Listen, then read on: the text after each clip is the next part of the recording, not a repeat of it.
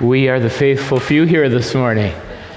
I'm so glad to see you. Um, I want to say a special hello to all of those watching at home or wherever you are today.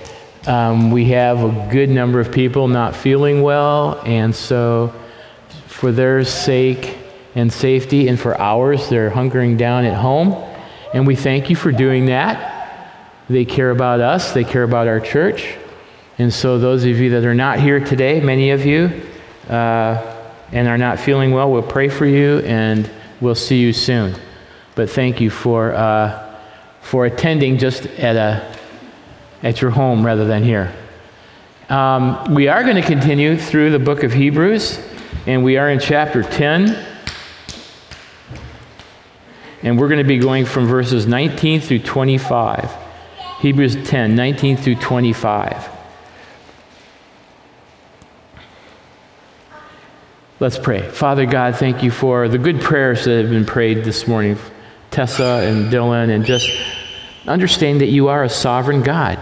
You know what you're doing, you have a plan, and you have a purpose for this world. You're working it out, and it's up to us to uh, hear you and respond to you in a way that honors you. We pray for those of our church that are right now um, not feeling well. Um, we pray that uh, uh, whatever that is, Lord, that you would begin a accelerated healing process in their bodies and, uh, and help them to get on their feet quickly.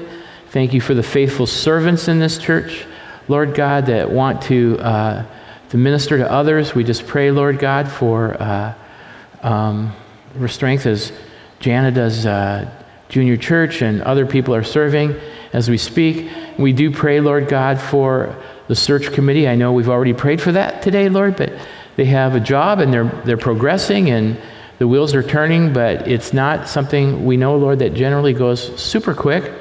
It can, but it generally doesn't. So help us to be patient Help us to be praying. Help us to not get in our, our, our own way. And help us to be uh, faithfully anticipating uh, uh, what's going to be happening uh, here in the future. And Father, thank you for this passage that speaks to today and help us to respond in the Spirit and honor you. We ask this in Jesus' name, Lord. Amen. We're going to talk about perseverance today. Perseverance.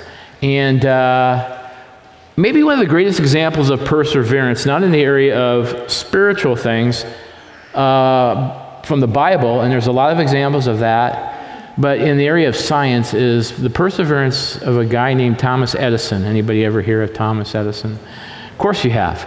And Thomas Edison invented many, many, many, many things, but maybe he's most famous for inventing what? the light bulb. Uh, I mean, when you think about the importance of that invention, it's hard to, it's hard to measure that, that he turned uh, night into day all over the world. He really did. And I was just thinking about that this morning, I think it was, uh, as I was reviewing my message, is that I, without the light bulb, I wouldn't be able to see what I'm looking at in the morning. We couldn't read, we couldn't do all so much of what we do. Things would just be dark. And so it really had a powerful effect. But how many of you know that his invention didn't happen on the first or second day that he tried? Listen to this. This is, on, this is really wild. Do you know how many experiments, maybe you do, shout it out if you do, that Edison went through before he got the light bulb right? 9,000. 9,000 experiments, persevering through 9,000 experiments until he got it right. And somebody asked him, Isn't it a shame that with a tremendous amount of work you have done, you haven't been able to get any results? And Edison replied, Results? Why? I've got lots of results. I know several thousand things that don't work. That's the beauty of Edison. He persevered. Oh my goodness. Maybe one of the greatest examples in all of history of perseverance. What is perseverance? I'm going to give you a definition. Perseverance can be seen as tenacity, or the persistence of some sort of purpose or action that you have decided to embark upon in the face of all sorts of difficulties. Now, this could be in athletics. I was watching the Seahawks last night. If you can't say amen, just say ouch, okay? They'll be, they'll, they'll, they had a lot of reserves in. They'll be fine. But, um, and as the announcers were talking about guys have had tremendous energy or injury and have, have applied tremendous energy to get back from those things. It's inspiring. They had to persevere to have that happen.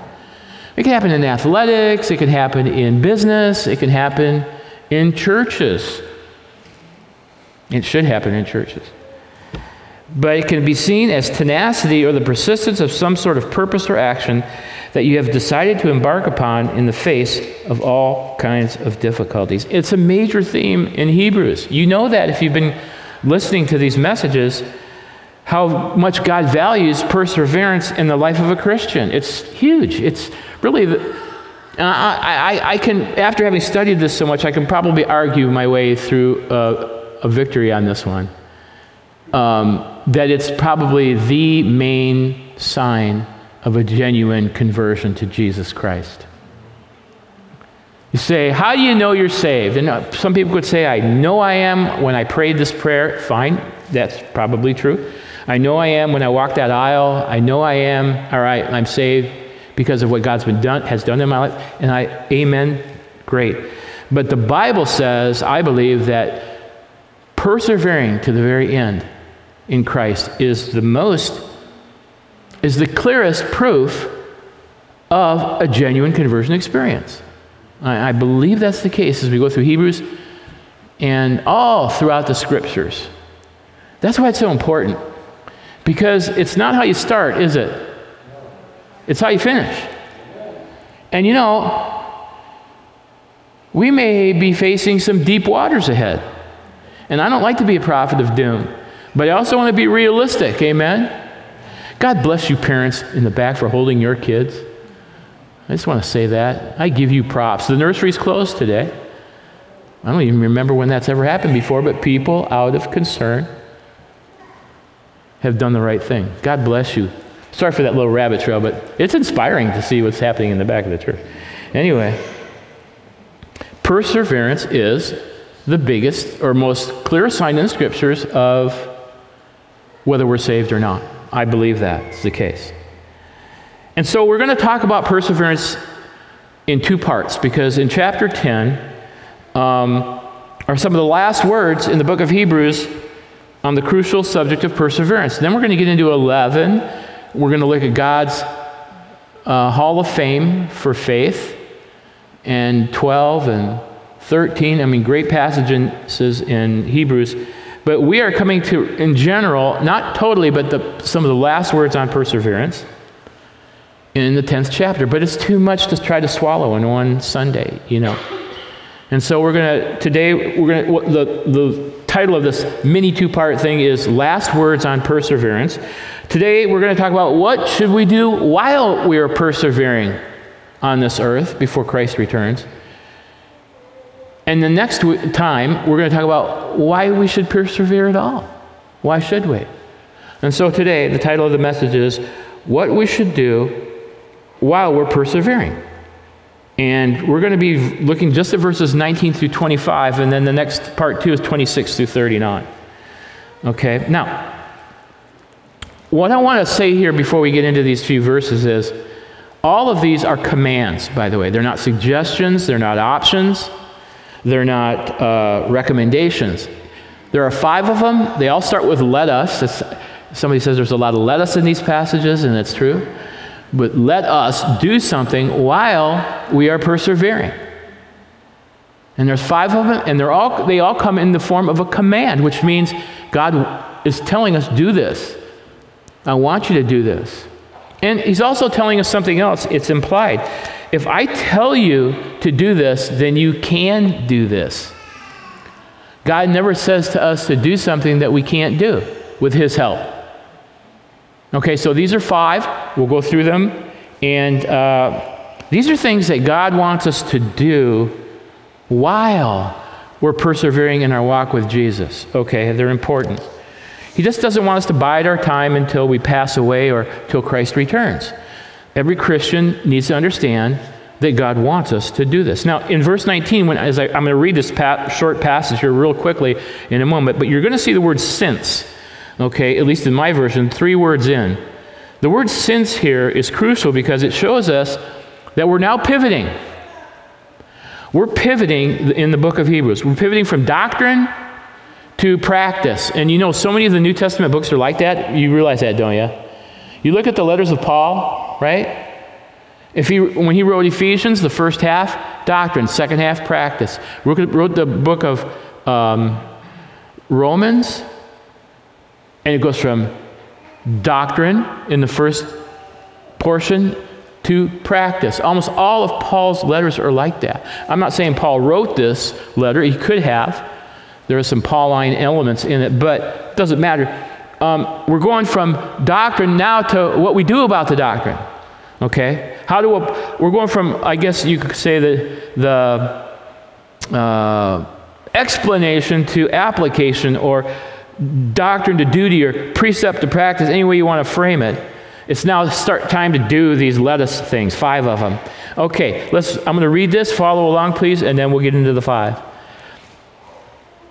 Therefore, brothers, since we have confidence to enter the most holy place by the blood of Jesus, by a new and living way opened for us through the curtain, that is his body, and since we have a great high priest over the house of God, let us draw near, that's the first one, to God with a sincere heart and full assurance of faith having our hearts sprinkled to cleanse us from a guilty conscience, and having our bodies washed with pure water. Number two, let us hold unswervingly to the hope we profess, for he who promised is faithful. Number three, let us consider how we may spur one another on towards love and good deeds. Number four, let us not give up meeting together, as some are in the habit of doing. But number five, let us encourage one another, and all the more as you see the day approaching. A lot of let us in this passage, aren't, isn't there?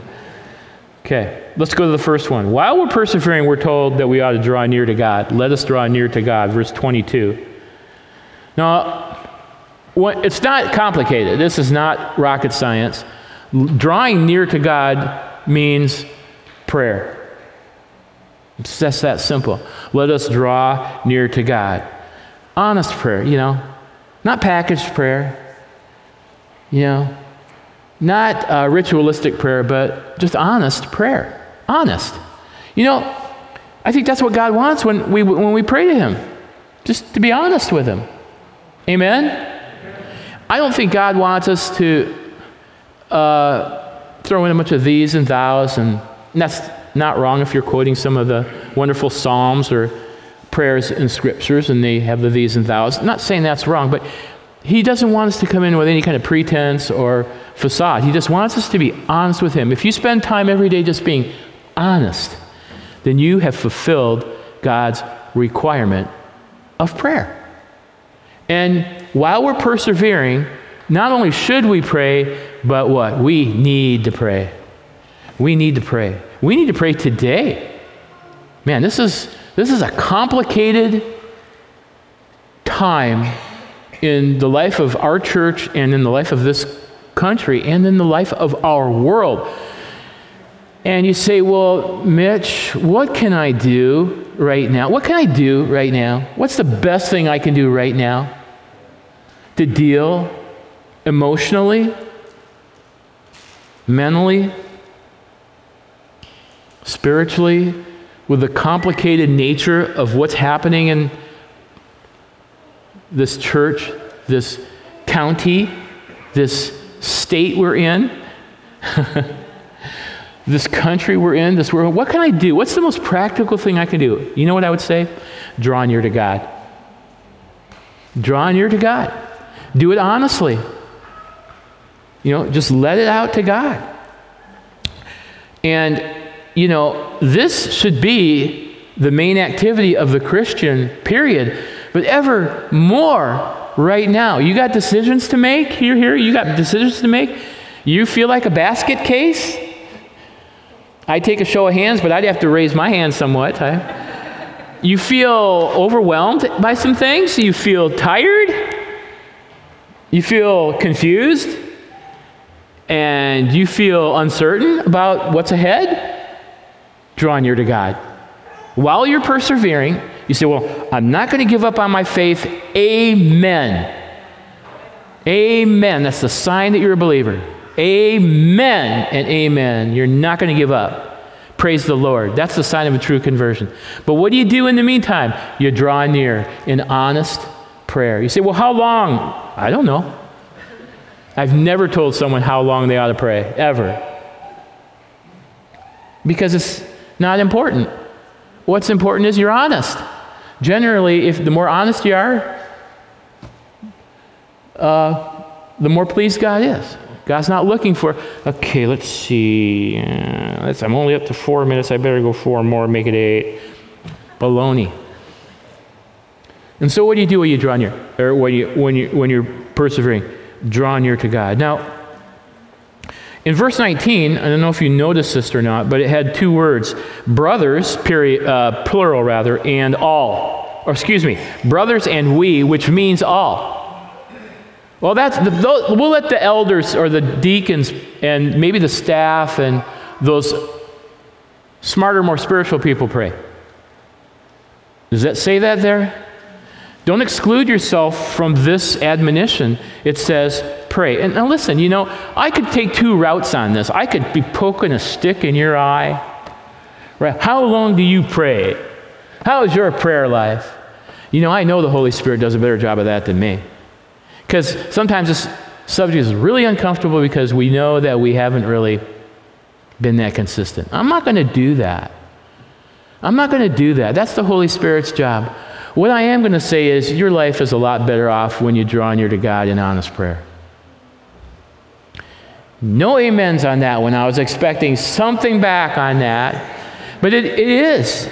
See how much better you treat your family members. See how much better work goes or the challenges at work when you pray. Just watch. See how you don't push the panic button so quickly when you draw near to God in prayer. It's a blessing. But we're told while we are uh, persevering, we must draw near to God. Now, we're given some things that are, make us able to do that in case you had any doubts. If you go to verse 19, it says three things the blood of Jesus Verse 19 says we can go to God in prayer.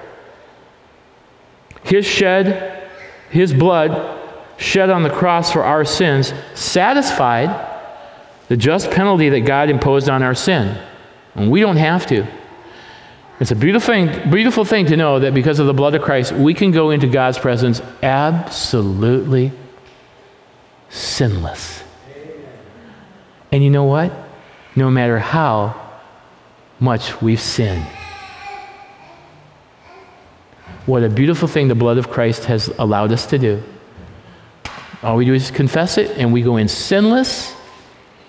And it's because his blood, Jesus' blood, atoned for our sin. The second thing that makes us able to draw near is the body of Jesus, verse 20. Okay?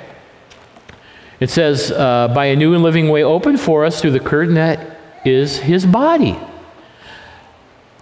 in verse 19, it talks about the most holy place. That's God's presence. It's taken out of the Old Test, uh, the image of the Old Testament Holy of Holies in the tabernacle where only the high priest could enter in once a year through a thick veil, and that he had to be covered or sprinkled with animal blood. Christ's torn body, that veil, torn body on the cross, opened the, the veil, the barrier between God and men for all to come into God's presence who trust Christ. It's called right there in verse uh, 20, the new and living way. Do you know that every day that you draw near to God, you're participating in something new and alive? Isn't that wonderful? You can go in sinless, it's new, it's alive. Um, I hope I'm not being sacrilegious here, but you can go in with a real spiritual smile on your face. And it doesn't matter what your past is, even your past hour, thank God. And there's a third thing that gives us, uh, that makes us able to go into to draw near to God is, is Christ's high priestly ministry, verse 21. And since we have a great priest over the house of God, let us draw near. Why can we draw near? Because we have a priest interceding at the right hand of God for us all of the what?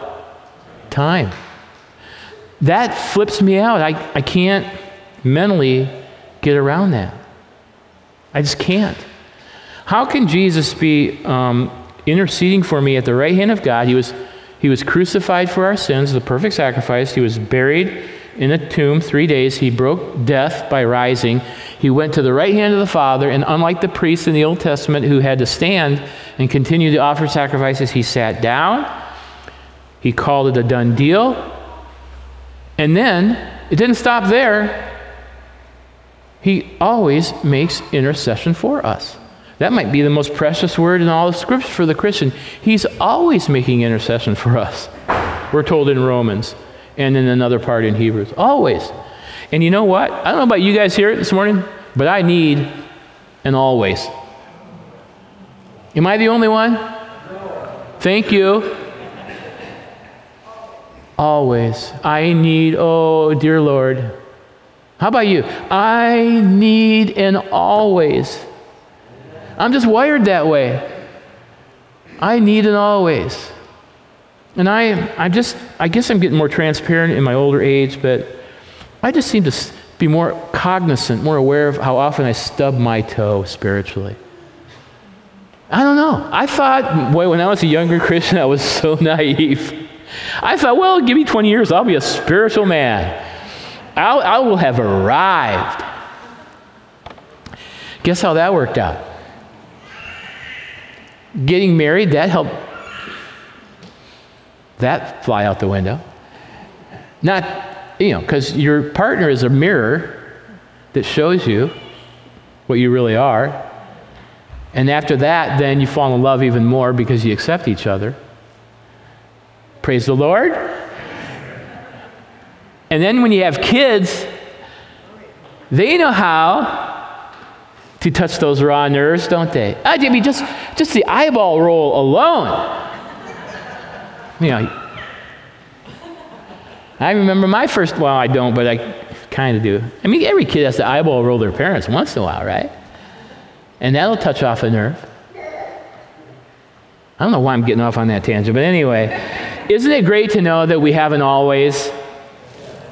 You, you know what? Go out of church today with an always in your hip pocket. We say, always what? I can always draw near to God because of his blood, body, and, um, and his high priestly intercession based on his perfect sacrifice. And because of that, always, we can have four attitudes. We can have confidence. I've, I've already kind of covered it, so I won't belabor the point. But verse 19, since we have confidence, confidence, we can walk right into the presence of the Lord because of what he has done. Okay? Because we're able, we can have confidence. Not cowardice or cowering, like so many, if not all of the other world religions, but confidence to go in based on what Jesus did. Freely entering in. And we can come in with a sincere heart. Verse uh, 22. Let us go in with a sincere heart. I, forever and ever, have st- looked at this, and most people will say that means undivided loyalties. So when I go to God in prayer, I'm going in, I'm going in, no divided loyalties, no unmixed motives. Okay, fine and dandy. I should be single mindedly on God. But you know what I think that also means? I really do. With a sincere heart means this I am so crazy in love with what the Lord has done for me that I am filled with gratitude and total sincerity. I am just turned on uh, with gratitude because of how much He loved me and did what He did for me willingly, joyously on the cross, that my heart is so filled, I'm a sincere prayer. Is that, does that work for you? It's a lot better to go in with that attitude than thinking you're going to get struck with lightning. And then it says the fourth feeling is full assurance of faith. Same thing, verse 22 confident assurance. Um, I think one of the phrases that's kind of become popular in the last X number of years And I'm usually made aware of these things just about when they're going out of style. That's about when I get aware of these things. The thing about no worries, has anybody ever said that to you? No worries. Oh, maybe you, maybe you do something or say something and you go, hey man, I'm sorry. And they go, no worries. Am I right? Have you heard that before? And you say that. That's what God's saying. And pardon me for speaking for God, but when we come to Him, He says, no worries. Come on in. We're good. Based on what my son did. You've confessed it. Don't crawl on your hands and knees on broken glass. No worries. You can freely come in. And then it says our hearts are free from a guilty conscience. And that's really great because, guys, a guilty conscience can be really, really punishing, can it? Guilty consciences have destroyed people. They've destroyed children, They've destroyed marriages, they've destroyed family relationships, they've destroyed individuals who just can't live with a guilty conscience, and so they do drastic and horrible things. Um, they've destroyed work relationships, they've destroyed people. And it says here, we, are, we can be free from a guilty conscience because our hearts have been sprinkled with the blood of Jesus to cleanse us from a guilty conscience, and our bodies have been washed with pure water. And really, that's a picture of the atonement of Jesus Christ applied to our sin. Okay, I'm not going to get into the Old Testament imagery because this sermon will end up being an hour and a half long, and we don't have that time. But the bottom line is this let us draw near. We're able to do it because of Christ, and we're able to do it confidently because of Christ. And so do it while you're persevering. I want to ask this question not because I'm mean and all that. I don't want to be mean. But I think it's an important question to ask. How's your prayer life? How is it? Is it a priority? You know, it's, it's, it's, it's, it's, it's simple, but it's not easy because we're all busy. But how are you doing? And I'll let you answer that question and make a reversal. The second thing that we need to do while persevering, we're told here, is let us hold unswervingly to the hope we profess. Verse 23. What are we to do? Hold unswervingly. Some versions say hold fast, hold unbendingly, or unwaveringly, or tenaciously. But it says hold um, unswervingly to the hope we profess. Now, that's really another way of the author of this book saying, uh, persevere in the hope we profess. Okay, what's the hope that we profess? The hope that we profess is that Jesus Christ, God's Son, came to this earth, took on human flesh, and as the perfect sacrifice for sin, atoned for the sin of the world. And anyone who re- repents of their sin and receives his atonement for them, believes on Jesus as Lord and Savior of their life, and gives their life to Him, is, becomes baptized into the body of Christ, is, is, is born again, and then they have the hope of going where? Heaven. And he's saying, hold unswervingly, tenaciously to the fact that you're going to heaven. People say, oh, you Christians, you're so heavenly minded, you're no earthly good. I say, the more heavenly minded we are, the more earthly good we are. And we're to hold tight.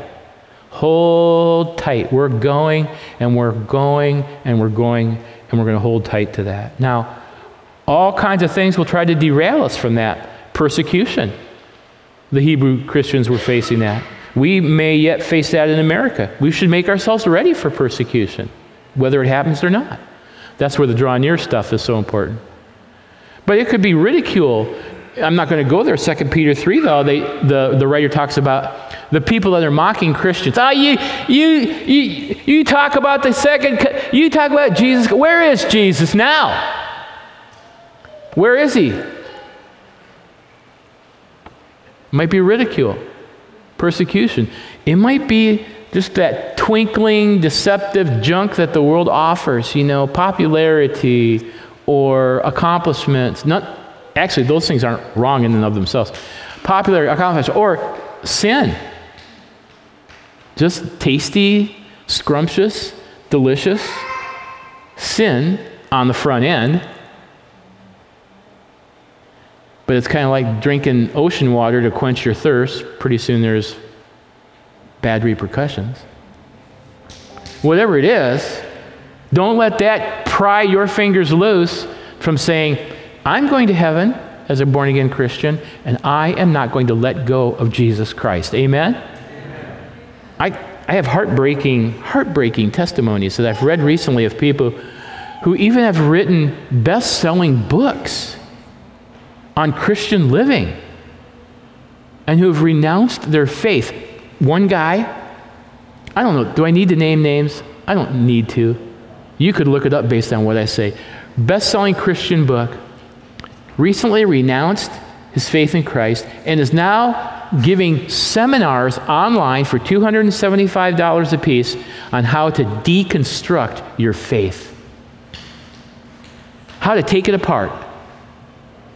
And I was just looking at this thing going, wow. He did not hold unswervingly to his hope, thus proving himself not to be a believer in the first place. And you say, oh, that's the exception to the rule. Yeah, I hope it is. I hope it is. But we need to be careful. And we're given a reason why we should hold unswervingly because he who promised is faithful. If we hold unswervingly, heaven will be ours. And God won't let us go. Don't fear. If, if we commit to God, God commits to us. He's not going to let us go. And so, the third thing, while persevering, not just drawing near, hold unswervingly, don't let anything pull you away from Jesus. Don't let any location, circumstance, or issue or trial pull you away from Jesus. And I'm talking to myself here this morning. Two. Number three, let us consider, third, let us, how we may spur one another on towards love and good deeds.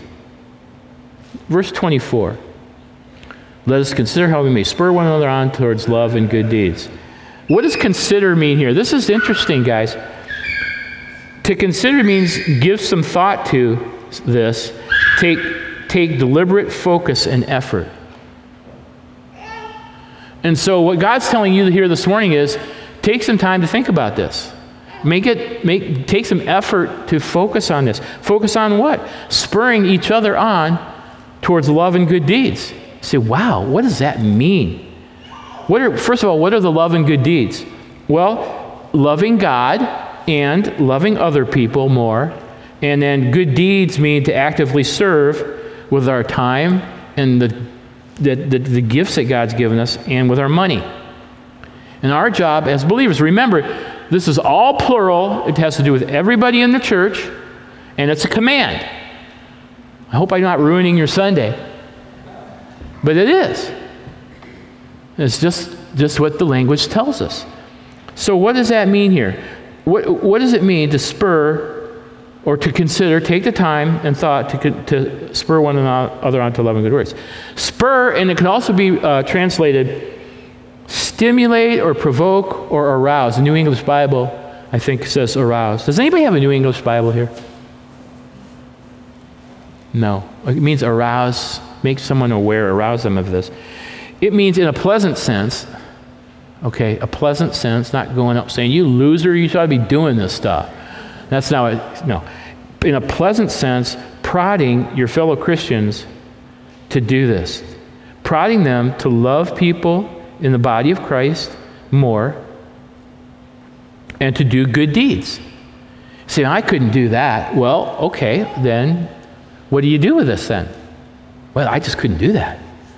I could never spur or provoke someone in a good way to love God and people more and to do good deeds. Well, sure you can. Okay? You can do this. And I, am going to throw one in there just in my own, um, because, my own because, is this. I think that we really need to spur one another on to unity. Can I Am, are, amen? I mean, the devil is trying to use what's going on right now in the world in so many different ways, not just the COVID, and, but, but the culture, right? And different opinions to destroy the unity of, of, of, the, of the church. And so I think that we need to spur each other to, to, to unite and to love other people to be okay let me put it another way. To be united with other people in the body to love other people in the body and to other people in the body to serve. Okay? Right? Now how do you do that? Well i think the number one be be praying for them. If you see someone not being uni, not not being a unifier pray for them. And then be in a second thing be an example of unity and loving other people and helping other people to serve the Lord, be, be an example. But this is, you know, this is a concept probably better caught than taught. Those of you who parents here today who've, who mo- have modeled this or modeling this, amen, good for you. You're showing your kids that you're not uh, a, a, a, a, divisive person. You're showing your kids that, that how to love people, how to, uh, how to, how to uh, serve in the church, one way or the other. Amen. Good for you. Be an example of to everybody. Then lovingly, tenderly help them identify how they can love others better and use their spiritual gifts and time and their, their, their money and frame it positively because it is positive. When we use our gifts, we're energized. We're not de energized, we're energized. It takes me two or three hours to get de energized after I preach. About 2, 2.30. But I you know, I, I'd love to do this. You know, it's a bittersweet thing. I made a really bad mistake one time. I, I said, you know, and the church happened to be full that day, if I recall. Anyway, by the boos and hisses, it sounded full. But um, I said, you know, constructing a sermon is like having a baby every week. Man, that was the wrong. and all the women said, I could hear the audible, oh. and as I thought about it, I realized I might be wrong on that one. but it's a bittersweet thing because you, it, I won't tell you all the things that go through constructing a sermon, but it is a battle. I'll just leave it at that. Okay, but everybody's got a spiritual gift and they're more energized at the end of it. And then, fourth, graciously share God's word to them on their responsibility to be. If you find have a divisive person, lovingly share with them how to be unified. Okay? How to serve, how to love. 1 Corinthians 13, the love chapter. Okay. Let's we got to go. So that's the third thing. Let us consider how are you doing that? If you see somebody really being lacking in this, I have a friend of mine, a pastor. Can I go a couple minutes long today, please? Okay. I have a friend of mine as a pastor. He had a guy in his church that was really, really uh, what we what we pastors call a blessed distraction. How's that? Is that is that sanitized enough? Draw your own conclusions. but this guy was negative, and he was critical, and he was um, divisive. Please don't be that kind of person. Please. It's so dishonoring to you and to the, the Lord. I, I'm not thinking of anybody really in general except for 10 or 15 of you. I'm not thinking of anybody. Just putting a little comic relief on that. But he, he finally went up to this guy in his church who's just really picking at people. And he said, I, I, I was going to use a name, but someone here probably has that name, so I'm not going to do it. And he said, When's the last time anybody, he just finally had, he said, When's the last time anybody in this church felt the love of God through you?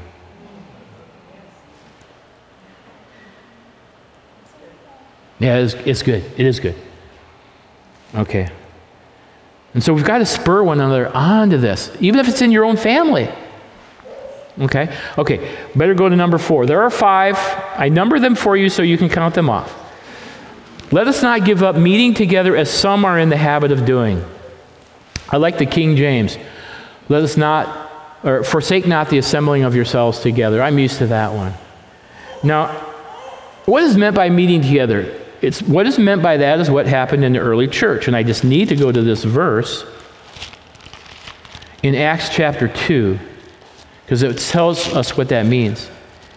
Um, it says in chapter 246, this is what uh, meeting together means. Every day, and I'm not saying every, you know, Monday, Monday through Sunday that, but, but regularly, let's put it that way, regularly, they continued to meet together in the temple courts, and they broke bread in their homes. And they ate together with glad and sincere hearts. So they met here in the temple court, we'll call it, of Cedar Home Church, and they met in homes. Call them community groups, home fellowship groups, small groups, life groups. I don't care what they're called. And that's really the biblical pattern. Now,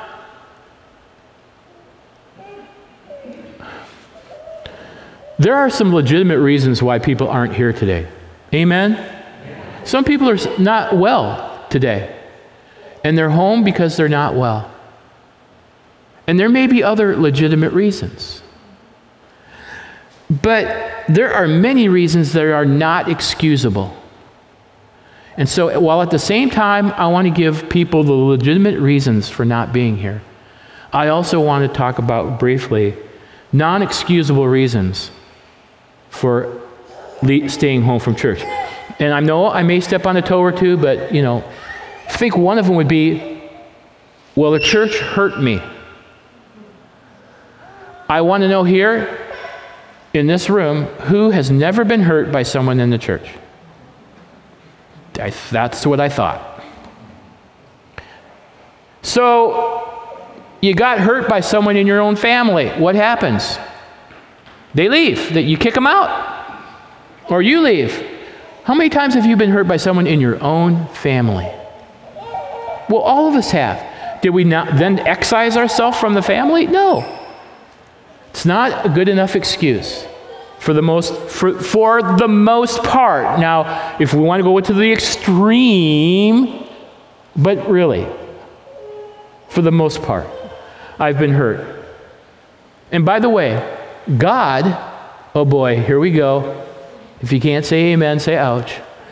But God has different ways of teaching us how to improve our forgiveness skills. If you think you're going to go through life not being challenged by God on how to forgive, then you got another thing coming. And God uses pain and mistreatment to teach us how to do what Jesus Christ did on the cross when he said, Father, forgive them, for they know not what they do. I have had through gritted teeth to say, Father, I forgive so and so for such and such that they did to me. Now, that's made me a better person. And maybe there's someone in this body that you need to forgive before the Lord. You don't have to go to them unless God tells you, but before the Lord. Or maybe you're one of those people that need to go to someone and say, Forgive me, whatever the case may be. But being hurt is not an excuse. Being comfortable is not an excuse. Many, many, and I'm not necessarily speaking to you at home today because there are legitimate reasons why you're not here. But many people have just gotten comfortable on the couch, right? Hey, what great, you know, being in my PJs and watching Pastor Mitch. Eating my cereal, watching Pastor Mitch. Tuning into the ball game over here, watching Pastor Mitch. And he doesn't know. I mean, what could be better? I don't have to get in the car. I don't have to fight on, with my family on the way here. no, come on, you know what I mean. We get comfortable. That's not right. Okay? Lack of accountability. Sin. Sin. Having my cake and eating it too. No. Listen, can I say this? Can you, will you agree with me if I, if I, eh, with an amen if I'm right? There's something that can only happen when we're all together. You can't get it alone or with your family. There's something when we get together that can only happen, and it's, it's, it's just the, the presence of Christ. When we worship together and study the Word together, we're better together And we're blessed more when we're together. And we're blessed more when we stay accountable to each other and endure opposition better. We need each other's strength. Okay? Well, how do we get out of doing this? This let us not forsake the assembling of ourselves together. Well, the writer tells us right here habit, as, in the, as is the habit of some. And what's a habit? We do the same thing over and over again. There are people that have done, who have stayed out of church over and over again for not legitimate reasons, that have done it so much, it's now become a habit and they've separated from the body of Christ. Let's not be the sum, okay? As in the habit of some. Don't be one of the sums people, right? Amen? Let's never let it happen. Don't let it happen. Okay? Now we go to the last one here. You're going, finally. But I'm having too much fun here to quit. Sorry. Okay? Isn't this good stuff? Isn't the Bible great? It, it, you know, it can slap you upside the head and give you a big sloppy kiss all at the same time. I love it. Let us encourage one another, and all the more as you see the day approaching. Now, no one is left out here, by the way. Remember, it's not only a command, there it's for everybody. And all of us here, again, are included. And the, the, the, the, the main uh, context of this is today here in church, or maybe secondary application in our small groups, which I urge you to start, or a pen. Okay? There's amazing power in encouraging words. Two men who shared a hospital room ended up becoming friends, and one was allowed to sit up for an hour every day. His bed was beside the window. The other man spent his life flat on his back. Each day, the man at the window would describe the activity uh, and color of the outside world the park overlooking the lake, the ducks swimming, children playing, couples walking hand in hand, the skyline in the distance. His friend, who could see none of this, smiled and imagined it all in his mind's eye. And one day the man by the window died, and his roommate moved into his place, and he propped himself up to look outside and was amazed to see a drab, cinder blocked wall. Confused, he asked the nurse how come his friend had described the scenery in such glowing terms. She replied, Actually, he was blind and couldn't even see the wall. He just wanted to encourage you. You know, the Bible says in Proverbs 18:21 that the tongue has the power of life and death. The power of life and death are in the tongue. And it's in your tongue, in my tongue, every single Sunday morning. And every time you go to a small group or even meet with a Christian.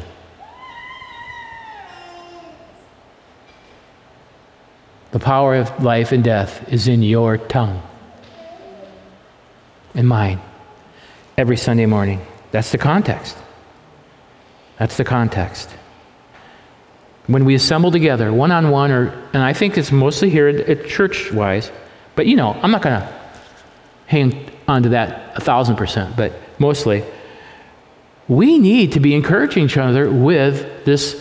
I don't know what, what's a tongue. It's a. It's not an organ. It's a muscle. Okay, with this muscle, we need to encourage each other. Okay? And we need, before we ever get here, even the night before we get here, to pray for God to use this muscle on someone to encourage them. You say, well, um,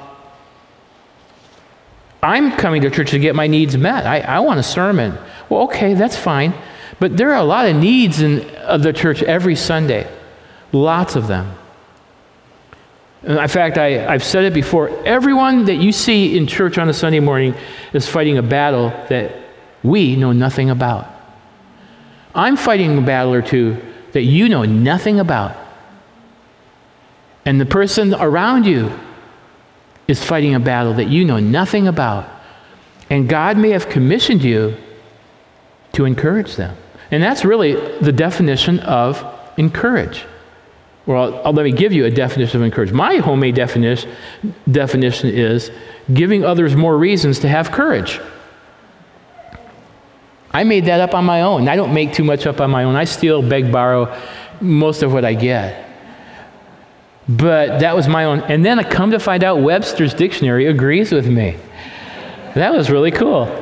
Webster says to encourage means to inspire with courage, spirit, or hope, to raise or increase the confidence of, to animate, enhearten, and help forward, especially, I will add, the difficult days we're in, the COVID days. We're, we're looking at our, the crumbling of our society, our world, morally. We're, we're, we're looking at a time in our church when I'm not going to call it a holding pattern. I, I, I, don't think I like that term. But when we're praying and anticipating our new pastor, and so there's an interim period, and it's tough sometimes. And people need to be encouraged. That's going to be okay. Is it going to be okay? It's going to be okay. Debbie and I have done a number of these. It's going to be okay. But sometimes you have to go through the muck to get into the open space. And we need to encourage each other. Encouragement means the opposite of discourage, okay? You say, well, I'm an introvert. I'm, I'm shy. Well, okay, it does say that here. It says, let us encourage one another all and all the more the day as you see the day approaching, unless you're an introvert or shy. There's no exception clause here. It's wrong to come to church and sit and soak and split. God has commissioned you to find someone, if, if possible, to come, and I, these are very dirty words to use in a church, so I want to be careful, to come early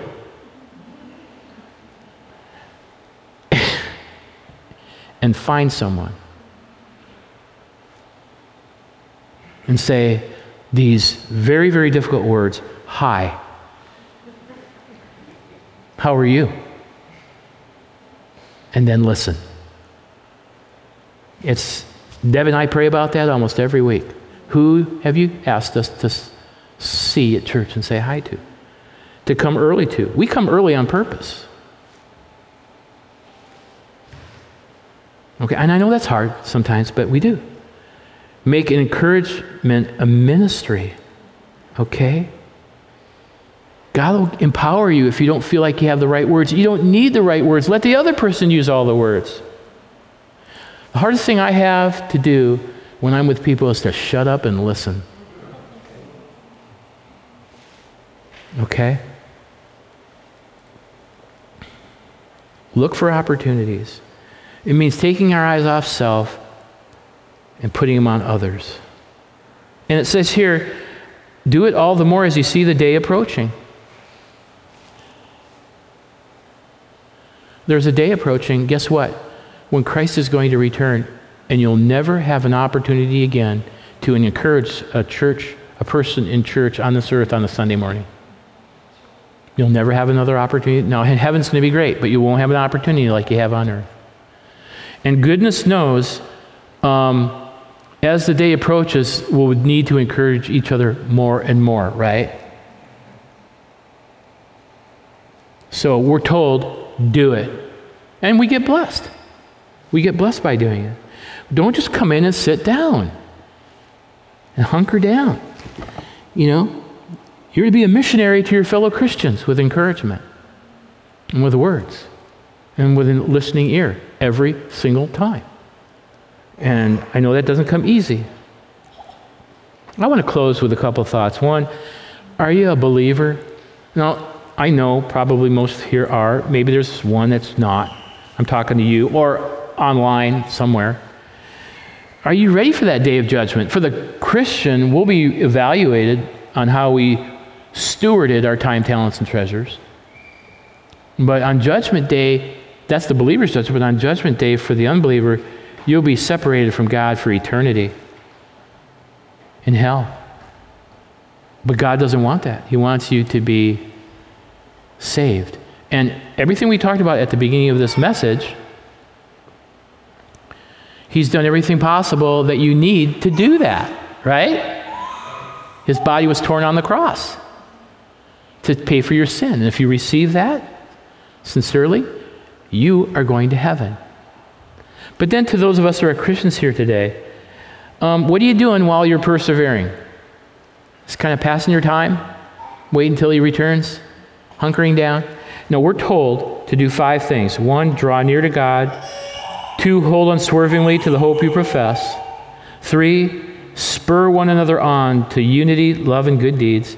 Four, don't give up meeting together, as are in the habit of some. If you can be here, then you should be here.